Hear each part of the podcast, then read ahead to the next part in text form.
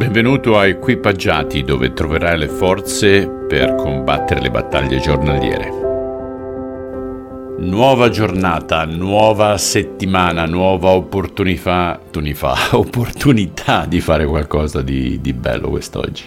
Continuiamo col Vangelo secondo Luca dal versetto 1 al versetto 10 del capitolo 8. In seguito egli se ne andava per città e villaggi predicando e annunciando la buona notizia del regno di Dio. Con lui vi erano i dodici e alcune donne che erano state guarite da spiriti maligni e da malattie, Maria, detta Maddalena, dalla quale erano usciti sette demoni, Giovanna, moglie di Cusa, l'amministratore di Erode, Susanna e molte altre che li assistevano con i loro beni.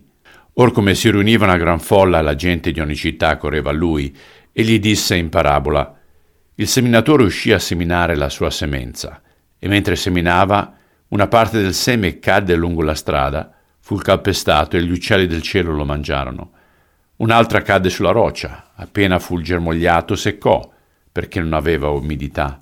Un'altra cadde in mezzo alle spine, le spine crescendo insieme ad esso lo soffocarono. Un'altra parte cadde in un buon terreno. Quando fu germogliato, produsse il cento per uno. Dicendo queste cose esclamava, chi ha orecchi per udire, oda.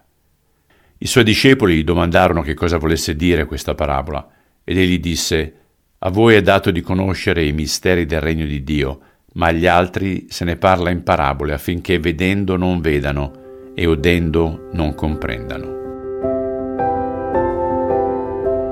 Signore, io prego affinché il terreno di ognuno di noi che sta ascoltando rimanga sempre fertile e privo di spine o erbacce. Non vogliamo partire bene e poi essere soffocati da quello che il mondo ci offre, che è distruttivo. Te lo chiediamo nel nome di Cristo. Amen.